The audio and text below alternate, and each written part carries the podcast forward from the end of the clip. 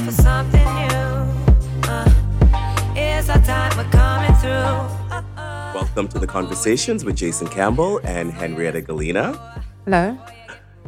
Uh, in this episode, we are going to talk about business of fashion voices. And do we have do we have an actual? Well, I guess we could ask the question: What is business of fashion voices? I would like to know because I feel like I have quite peripheral knowledge of it because I think you have to really be there to understand what it is beyond the idea that it's the BOF's annual conference. Exactly. I, I, I. This was the first time I attended the conference, and it was. I don't think I would have gathered exactly. I would have grasped exactly what it was without having experienced it. Though I've been to a myriad of these kind of events, you know, over the last twenty five years, um, this this this stood on its own. And to, to add some to sort of add some definition to this, essentially, Business of Fashion Voices they do an annual um, event, uh, a talk, let's say, in Oxfordshire in the Cotswolds in England, and they assemble some of the greatest minds in fashion and adjacent industries and and beyond. So it's a real talk about a cross pollination of um of ideas and sort of like some of the big ideas that are out there in fashion are raised in these in these conferences and issues from human rights to you know gender equality and all sorts of things that are going on in culture. And I have to say that they do a, a fantastic job of curating you know the kind of talents that um, that speak at this event and that assemble there and it really lends for a very very rich rich uh, dialogue and just a, a, a rich uh, grouping of people. I, I, I have to say i met some of the smartest people uh, at this event that i that i've that i've ever met. And people who are passionate about their their issues and incredibly inc- incredibly knowledgeable um, on them. And they really it was a very diverse it was a really really diverse group of people uh, that spans that spans the globe you know that spans the globe and speaking on speaking so wonderfully uh, about their causes and their issues. I was really really struck and we'll we'll break down some of the some of the talents that i was um that i was particularly struck by but it really was a, a very powerful it was a very, very powerful gathering.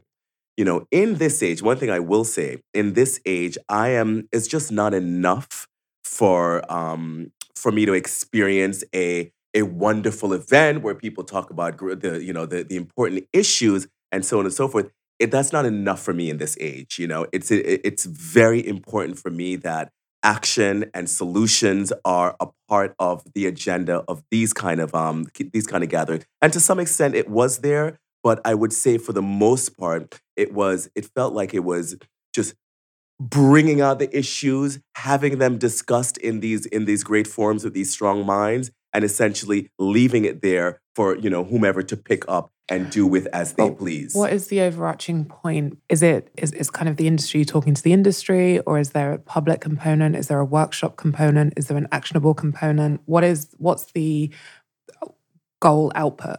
I would say is definitely speaking to the industry. And it's speaking to the industry, not just, you know, just straight down the line of like where you manufacturing, what are the trends, and that is not it's not that black and white. It's it's very, very, very cultural. It really speaks to um, anything from you know human rights condition in in India to not including exotic skins and and fur in your photo shoot to also to the to the state of Iranian fashion and those sort of things. So it really With the goal that an executive, multiple executives or decision makers would be in the audience and be able to take the knowledge and, you know, impart that onto their teams and and put action into place based on what they've learned from BOF voices. Absolutely. For example, one of the big themes I would say that emerged from this voices is that Africa is the new frontier. Yes, we've been hearing the percolations um, out there, but in this forum, it was definitively understood that Africa is the next continent to to to do business in. And you know, we had uh, talks from from a from a representative from Lagos Fashion Week to a representative from a mac- manufacturing plant there, and they they sort of are talking about the landscape. They're talking about how it actually is now. You may be hearing these buzzy things about Africa, but they actually talk about how it is on the ground, where they are in that development um, to actually being able to receive X amount of manufacturing from across the globe. So you were able to get a firsthand knowledge from people from the region that are actively working in those industries, that are actually working on those efforts, and they're they're giving you the to the minute um, read on that situation. Likewise, with the with the with the Iranian woman, for example, there was there was an, a, a fantastic, fantastic forum. Um, I'll give you the proper name of it. It's a, a fashion industry operating in the underground, Iran. And Hoda Katebi and uh, this design duo, Shirin and Shiva um, Vakar, their line is called Vakar, I believe. And they just really, they just gave us a very, very lucid, clear, and also devastating picture on on on the situation in Iran. But what was also exciting was that we know that things are going on there by hook or by crook.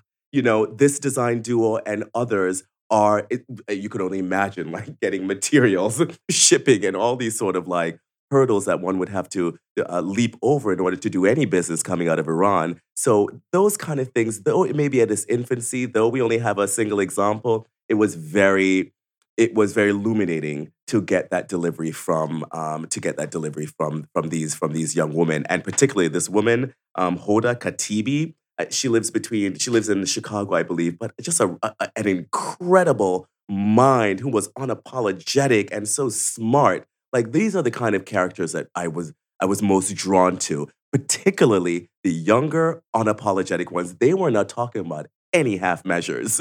they were just like, oh no, no, no, no, no, no. That system is mired in patriarchy and colonialism, and we need to upend it from the from the ground, you know, from the ground up. They were very and also being incredible the way that they they they supported their arguments was incredibly strong you know? These weren't just like wanted children who want, want to create a revolution. They were they were they were young smart highly educated uh, young people who have actionable plans to improving a particular situation depending on their on their on the issues that they were discussing. It was very it was very illuminating in that way. Hmm. that sounds really impressive. So what were the what was is there a theme or like if not, what were the main takeaways from BOF Voices? What were the main kind of focus points? Well, you know what? I'm going to give you some of the some of the the uh, headlines or the top lines to the to the sections to the different talks over the course of the day. Uh, one of them was the wider world, and then inside the fashion system, technology and innovation, new consumers and new markets, and live your best life. Live your best life. Live your best life. So what was that one about? well, it, it it it it included a few things actually. Included his name it slips me in the moment, but for example, uh, a collaborator of of um, what's the artist? Uh, gray hair. Give me soup cans. Warhol. Warhol, yes. he was a collaborator of Warhol and also a poet and so forth. And um, and Tim Blanks did an interview, rather, no, not Tim Blanks did an interview. Uh, Jefferson Hack did an interview with him. And he essentially, I mean, I, I would have to, I will say this wasn't the highlight of the event for me, but he did speak about his experience. He seemed to have lived a very idyllic life and he was there for all these um, iconic moments, not knowing it at the time, but have gone on to be iconic moments. And he spoke about his his life, you know, you know, running around with Inez de la Fressange and and he he was just name dropping so many so many characters to have lived from the the 70s through the 80s and so forth. And that that was an interesting sort of I was just uh, intrigued by the name because I feel like live your best life based on everything you'd said. I was like, oh, is it literally this idea of this new idea of luxury or is it live your best life do you get one let's talk about sustainability and you know so i i was interested to see which way that well topic would have gone. I feel like I have sort of, you know, accelerated to the end, but this is not the end of this conversation, obviously. But um, under that umbrella, under that living your best life, the most, one of the most poignant talks to me was from Alok uh, V. Menon. And he speaks to, he spoke on clothes having no gender. And that he, I, I mean, I, I will not do, we're going to have him on this podcast. We're going to have him on this podcast. I don't even want to preempt um, much of what he had to say. But in any case, he spoke so unapologetically about why is why are there um, gender lines? Why is there a women's and a men's magazine? Who determined that, and why is it so? The point that we're at right now is to completely, completely um, collapse any sort of divide in between genders and anything goes. He gave his, you know, he gave his presentation in makeup and a dress, and his.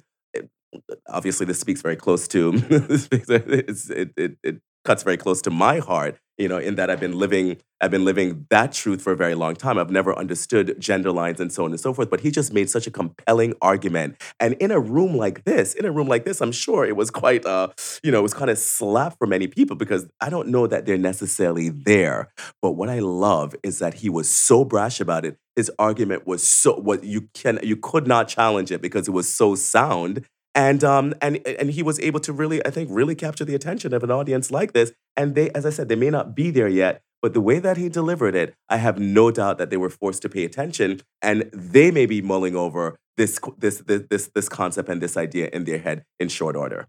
So i thought that was really really really powerful. And for him, living his best life, obviously, is living the life as true to him as he knows without compromise as he feels it. And he also feels that everyone else should be afforded the same, uh, the, the, the same liberty and the same freedom in, in living their life. You know, that your best life is living the life that you want to Mhm. live. That's actually really interesting. And I look forward to meeting him because ultimately that is a an interesting conversation to have within the infrastructure of fashion because Oh. there are so many obstacles to getting you there that need to be upended in order for you to do that and achieve those. But you know, for him, you know, that one obstacle is the, the main obstacle is just the mind. If you if you're just able to embrace that or, you know, at least see the erosion of certain lines, again, that you didn't really have a hand in determining, it was just sort of hand down to you. And again, if you really look at the variables, why is it so? Money. That- that's- Yeah. you know why is it so and i'm gonna i'm gonna give some of the highlights from the respective um you know the respective sections. For example the wider world extinction rebellion there Clare Farrell spoke uh sp- spoke to that. And are you familiar with extinction rebellion? It's a really radical group that they're they're based in england that they do a lot of protestation surrounding um, yeah, you must have. Yeah. you must have. yeah. Um, I know heard exactly of you're about talking about. sustainability Mhm. and so forth. And they really, they really go in. They're disruptors. They shut things down. Oh, yeah. As- I mean, it was Black Friday yesterday. They were not silent. Oh no, no, no! They were not silent. they certainly were not silent on Black Friday. And yes, and that's their position. Now, inside the fashion system, um, Alexei Lubrom Lubomirski, you know, the photographer, Mhm. sort of the the, The royal photographer. the well, yes, he's he's known as the royal photographer. I I Is know that not him- his job? Well, yes, he did shoot the royal family, but I know him as sort of Mario's assistant, who was the next Oh, with the next Mario. Mario Testino is who I'm who I'm speaking about. So I, I've known him as sort of the Mario's assistant who did well. And his story, his What did his- he have to say about uh, Well, it dearly was- departed Mario? Well, no, he didn't mention Mario. It wasn't about that. It Oh. was about his Oh, departed from the industry. I feel I didn't mean like he died. No, no, no. That wasn't that wasn't the subject of his conversation at all. But what he spoke about was his journey to not shooting fur and exotic skins in any of his photo shoots. And I have to say that it was um it was a lovely talk to the extent he's a very he's a quite an attractive man. He he told his story very well and it was it was compassionate it was believable it was it was beautiful and it was brave to the extent but i i do have a but So- Yeah, uh, my first thought was that comes with a level of privilege. well that's what i was about to say you know certainly that comes with a level of privilege Not to say that that's wrong. I think it's No. it's a very noble um, ideal to have. But I mean, as a photographer, I think that is, comes with incredible privilege. I don't know of many photographers. Who could take such a stance Right. And yeah. um, and I'm not sure if he totally recognized that. I thought maybe he gave a little nod. I don't fully remember. Maybe he got a little bit of a nod to that. But I I'm not sure that he understood how privileged. Yes, he understood that. You know, he he had to be somewhat brave, as this may have a ding his the the you know the trajectory of his career. But he was willing to take that. He was willing to make that move. But still, yet, still, yet, he was in a very privileged position. But in any case, he got to where he wanted. He was able to have the mandate in his in his career, in his profession, um, amongst his peers that I will not. And you know, mind you, this is a photographer that shoots top shelf editorials for some of the best magazines in the world. um, you know, shoot covers for magazines and so forth. And as we know, we know where fashion is. Fashion is a lot of exotic skins, and fashion is still inclusive um, of of the So production what, of what fur. was his what was he what was his experience? He had to work around it or or people made changes and exceptions for him. he worked around it and people make exceptions and changes for him and then you know and his career sort of continued apace however he got the bump he got an extra bump when he um, shot the royal family and that being the, the royal well yes he shot the whole royal family but also was the photographer for what's it, what's her name markle Meghan, yeah. um, Meghan Markle and, and and the husband and um, but- Sorry, that's just so funny. what's that husband's name I'm not a royalist in It- case it's not even that. It just makes me laugh that she's so famous that you're like Meghan Markle and the man that touches himself to her. Yeah those people you know but what he what he did recognize was that um a he was he was he stood on his soapbox. He made a bold choice a bold choice that impacts a lot of people positively as he saw it and he was able to come out of the other side more emboldened more famous more more desired if you will And it culminated in him shooting Meghan Markle and and the man that touches himself to her. I, I, absolutely Yeah. I just want to call him that forever let's, it's let, let's do that let's do that and why shouldn't he? he's a man right That is attached to her, whereas that's never happened with the royal family. but um but i like his talk because essentially he's saying we can all do our part. We may have to you know go out on a limb. We may not know what the outcome of that is going to be but if we're going to impact yeah there was a certain bit of radicalism within his privilege uh, for sure but he was just like we can all you know stand on the soapbox of our values and and and make a choice and make a choice. And he made a choice. I feel like I'm preaching for him now, and I made a choice, and I'm on the other side. But yes, but he was on the on the other side, and I thought that was a compelling. While it wasn't like didactic, it wasn't about it wasn't about instruction. It was about storytelling, and in that storytelling, I thought it was uh, I thought it was quite uh, I thought it was quite poignant. Now, moving on to technology and um, moving on to technology and innovation, or rather, no, let's go down to new consumers and new markets. In that, in that bucket, Trisha Shetty, this human rights activist from India, like she shut down this room. She sh- she spoke about human rights and human wrongs, and she wasn't really indicting the fashion community per se. She was just indicting culture and people. And how dare us allow the rape and the, the, the, the molestation of women in India and beyond, you know, to, to continue apace in the way that has been. Like she gave such devastating, devastating examples around how women are treated in India, how young girls are treated, how there's no justice for these young women. Um, in India, she gave the case of a, of, a, of a young girl who was raped and her father, who was incredibly poor, like what just made this his cause celeb, celeb to make sure that this woman got justice. He had to go in hiding. She lives her life in hiding. She's on the road. She can't stay in a hotel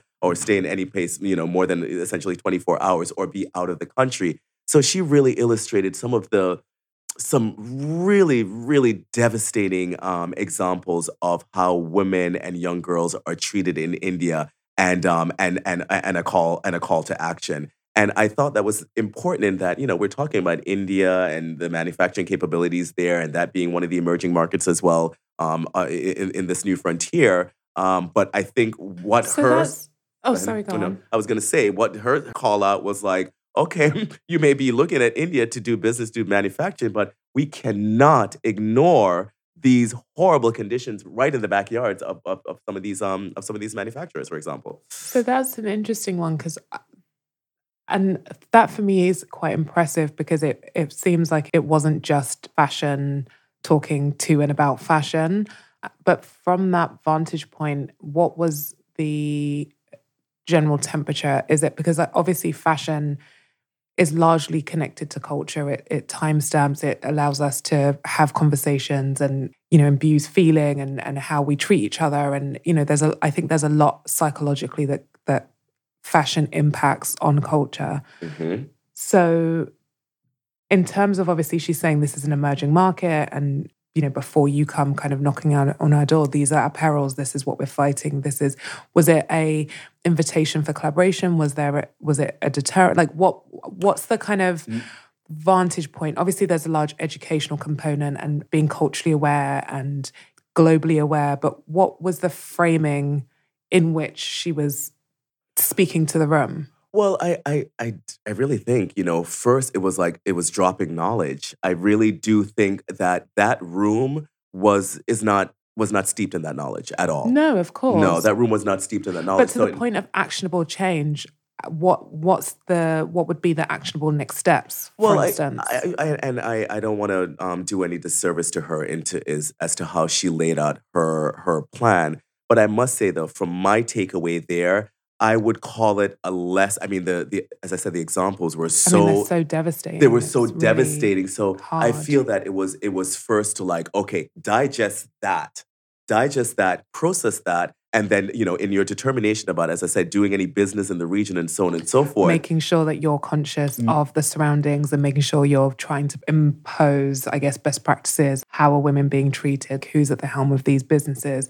And it's it goes back to, I guess, you know, manufacturing processes and human rights within the larger infrastructure of fashion. Well, yeah, with and and as, as I said, this goes beyond the larger infrastructure of fashion. And if you look at the title again, human rights and human wrongs. It was it. She really stuck to that. So she illustrated some of the the ill, some of the the awfulness that human beings carried out. So we're talking about human rights, but she's illustrating just from the perspective of like the the the, the horribleness that the that a that a, a human being, the horrible things that a human being can um, impose upon another or another group of people. It was really, it was really, really, really powerful. This is a woman that you would want, um, you know, in our in our bubble. We may see a little something on television and oh, oh, those poor people. But she really brings it to your. She really brings it to your front door. She really brings that that visual, that understanding to your to your front door. And I thought that was really powerful. And one oh, one of her points that I thought was also very um, salient is that she was not trying to make this about, you know, these poor Indian people and how poorly the Indian man treats the, the treats the the Indian girl or the Indian woman. She was just like, this have applications in France. This has applications in other places that, you know, you may not view as like as as, you know, highly patriarchal or the man is like completely running roughshod over a woman. Like this has applications to everywhere. Of let's not take this, let's not take this as oh, those poor savage Indian people it's and their not, and conduct. that was fierce. a really important point about um, this idea of third world issues and third world problems because even human trafficking is a huge issue in the US, which is something that I think a lot of people find surprising. It's it's just not exclusive to the third world. There you go. So that was that was illuminating. I'll just I'll do a little shout out to some other things. Um, Roseanne Ahmed uh, spoke on respecting, reframing, and reclaiming Africa's cultural opportunity. So she spoke about she actually the way that she made her delivery was like Africa is her mother. And it was like an homage to the motherland, and it's about fine. You you you may see all the the the potentials and the prospects in in, in Africa, but she's not about uh, coming through and pillaging and picking from. No, you honor her. You honor her majesty. She has she, she went through the she went to African history. She laid out, you know, the queens that came before her. In in the back of her was an image of like, you know, the uh, the, the I- think she's Ethiopian or oh, I think I may have her or Kenyan or oh, I think I may have that wrong. But in any case, she her ancestors were in the background. She was she really spoke to the majesty and to the you know to the wealth of Africa, and uh, at least historically and presently, that we don't always that doesn't always stay in the narrative currently. And I thought that was a that was a a, a nice homage. And then even just even asides like the this this this she fighter Khali- Khalifeh, she's from Jordan, and she her the title of her talk was "I was born a she fighter." And there was something she was quite funny, and she was talking about like empowerment through you know through fighting, and she goes around the world and she's taught everyone from you know Obama to you know young girls in Malaysia and across the world about uh, defending themselves and empowering themselves through uh, through defense. and Yeah, that's that kind of- important. yeah, so you, so you're seeing I you're, have a three year old who's about to take a jiu-jitsu class. as she should, Mhm. as she should, and so it's that you're you're getting the pastiche that uh, that Imran and his team uh, assembled at this event. It was really it, you see how cultural it is. It's fashion, but it's definitely definitely cultural, and I that was the most um that was really that was telling to me. That was telling. It wasn't just a fashion, you know, this fashion scripted thing. It had it had other had other variables. Now, one thing you didn't ask about was uh, how did this diversity, uh, inclusivity thing, or if it came up. I did ask that. I just didn't ask that on the microphone. But that was one of my first questions as to how was that framed and positioned and was that forgotten about and did he address it or was it addressed in over the topics at all? Well, I will mention this. I went to the McKinsey, uh, the Business of Fashion does an annual report with McKinsey that speaks to the 10 big issues in fashion uh, in the coming year in 2020. And one of them was sort of, and in this forum, I must say they didn't get a they didn't get a chance to go so deep, deep, deep in all the in all the forecast. But one of them was, oh, the social responsibility surrounding inclusivity and diversity and so forth. But I have to say the the the speaker, the two speakers, they just brush stroke over it like, oh yes, yes, yes, yes, yes. Of course, you know, social justice and diversity and inclusivity. It was literally like a, a, a box to check. And I had to actually, I raised my hand in that forum and I had to sort of take them to task, like, well, you know, they they collect this data from speaking to executives in this company. That's how they got they, they get the information as to what they have determined are the big issues. But I'm like, what exactly have what have these executives told you about their approach? What exactly are they doing? Can you can, you, can we have some examples as to how they're you know mining their ranks and or how they're doing you know recruitment in order to diversify their ranks? How are they going about this? I got a sort of performative answer.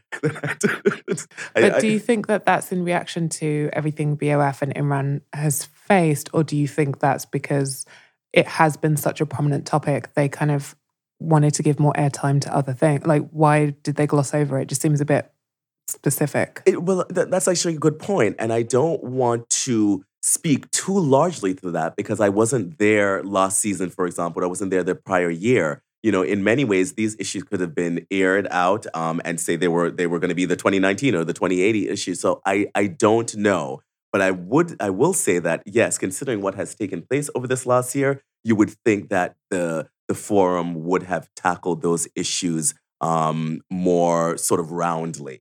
And but I do think that Or at least they'd have more to say in their address to you because it has been so prevalent. Well, I- there there is a forum that was assembled that I can't speak about because we did agree to keep um, what was discussed in that forum uh, in that forum. And so, yes, we did have a let's call it a roundtable. We did have a roundtable of um, of let's say players in the diversity movement. There were there were definitely some of us there. I will consider myself um, one of them, and I was invited to that roundtable. And we had a spirited discussion. We had a spirited discussion. because I'm obviously sorry. this is the only thing that I want to speak about now. I'm like, who was there was Well, said? yeah, no, I, uh, unfortunately, I can't. I can't reveal that. But one thing I will say, But is that not, and this isn't to disrespect that decision and whatever, but isn't that largely the problem that these are all conversations that are happening behind closed doors and that the larger audience aren't able to participate? well, Like, what, what good is that having a closed door conversation where people are telling the truth but not actually putting it out there? well, you know, I will respond to that by saying it was.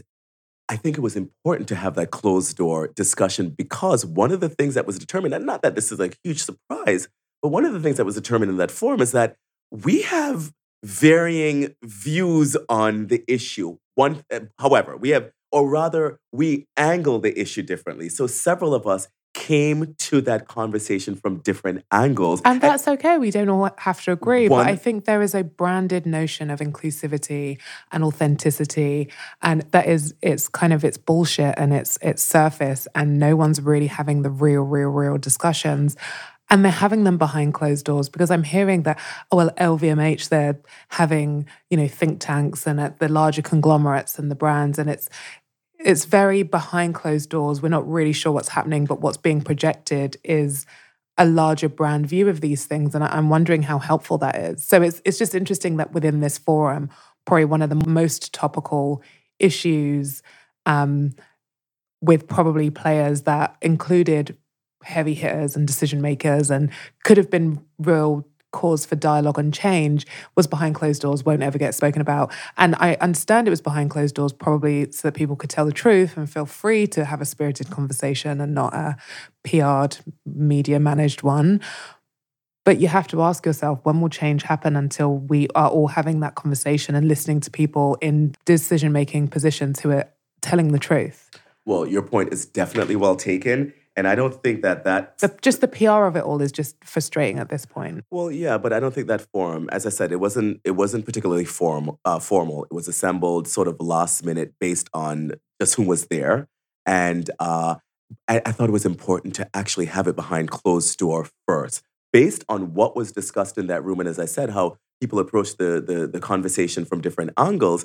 I thought, and, but however, by the end of that of that gathering, we it was phenomenal how it quieted down. We understood each other. We understood that we were, we're all sort of complementing each other ultimately. We're all for the cause. We're complementing each other. And i actually for me who i, I, I think I, I think a very well-rounded way on this i was challenged and my mind was open. And so why i think that that forum was important is that collectively i think we could make some decisions in a room like that. I think people have to get together. You don't necessarily iron out the kinks in public I think, you know, setting an agenda, if that if that's what that was about. I can't say it was about a setting an agenda, but I think to Imran, Imran was just like, I have these great minds around me, people who are obviously vocal and passionate about this issue. Let me assemble these people and let's talk about let's talk about yeah. these issues. So I think that forum was a great sort of starting point for for for for for a that conversation, getting on the same page, and then taking maybe some action from that group outside of that. Yeah, totally. Room. It's not, and to be clear, it's not an indictment. It's just interesting that when you asked at the McKinsey thing about the same thing, you got what you described as a performative answer. Yes. But then got some real answers and conversation behind closed doors. So I just, I think I'm just interested because I'm hearing a lot of this, you know, private closed doors conversations. Things are changing, things are coming. I just can't tell, you know, and and I just think it's interesting. Well, one thing I will say though, from that from that session as well I and and I don't want to speak to I don't want to speak to other to other voices. I don't want to speak to last year. I don't want to speak to the year before because I was not there. But I still feel, even in the business of fashion and organization, from my observation and um and just from my observation, I still don't feel. I'm only speaking for people of color or black people, not even people of color, because there's a lot of Indian representation. There's a lot of you know Chinese representation. There's representation, um, but there is not a black elite representation. And when I say a black elite, I'm talking about black veterans. I'm talking about people steeped in this business. There and you know, this business is very relational. And in that forum, I still have to say that I feel that there's a dearth of Black allies and there's a dearth of Black voices. I have to tell you. And I, I, I want to punctuate it on this note, and maybe we can revisit this. And please, I don't want to cut you off if you have anything else to say. But the next Voices is in Brazil, and that is in they make that they made that announcement at this Voices, and it's to take place in April. I find that to be problematic, and I'm not gonna. I, I don't think this is the right time to dive into that, but I find that to be problematic, and I'm I'm gonna watch this space, and maybe we can revisit this in another in another um, conversation. But I'm gonna watch this space because you know that is actually a culture and a country that you need to, and considering what's going on there, considering what has happened there and what's going on now, one needs a very uh, one needs to understand, culturally speaking, what's happening down there, particularly with the Black uprising, uh, a, a, movement that is not yet recognized by the white establishment, but it's very much percolating. So, Business of Fashion is going to do uh, essentially a Voices in Brazil in April. You know, at a Vazano, you know, similar to the to the uh, Soho House that it took place in the Cotswolds. And I, I'm, I'm very curious as to how this is going to unfold because that's a territory I know incredibly well. I know the power players and I know the disenfranchised. So I'm, I'm very curious as to how they're going to merge those two worlds. And they have to, they have to give shine and light to both of those. Never mind that the, the power base is paying for their, for their presence there. So how are they going to include the once disenfranchised that are now coalescing and are now forming a movement? So I'm interested in that. I'm hoping that this is not a money grab, and I'm hoping that there is going to be a real careful study and crafting of this effort in Brazil. Mm, that's yeah, we should talk about it. We should definitely talk about this. Well, on that note, Henrietta, I hope I have imparted, um, you know, enough of my experience there voices. I would love if you and I were there. Oh, okay. I mean, actually, to be honest, you and I should actually moderate a forum at Business of Voice. It's very, it's very us. It's very, it's very the way we think. is you know it's very the way we we have conversations. It's very it's very much up our alley. It's you know and we like we love these big ideas. We love thinkers. It's really and never mind that there are tons of of talents and people that um that we would want to talk to from there. Never mind. I didn't even get into the the circularity. Circularity was a big talk of this um a big topic of this talk as well. So really strong issues emerged from from from from this this event and it was incredibly produced i think Bureau Betak is one of the producers, and you know, I, I, I was quite impressed by that. Like everything. Sometimes in Europe, you're like, um, you know, things are things are not tight, but it was tight. It was tight. And also another observation is like, as you said, I wish that I know it's broadcasted through you know different platforms, but what takes place there, I think, should have a much much wider audience. I wish a more general general pop audience would have access to some of the ideas that are being discussed in that form. It shouldn't just be um, consigned to the great minds out there. It should be. It should really be opened up to. They should to, put it on Netflix. They should put it on Netflix. They really should put it on on Netflix. Um, put it all out there because it's a it's a very very very powerful. It's a powerful. Event. And um, on that note, we will see you the next time. Mm-hmm. Bye bye. Bye.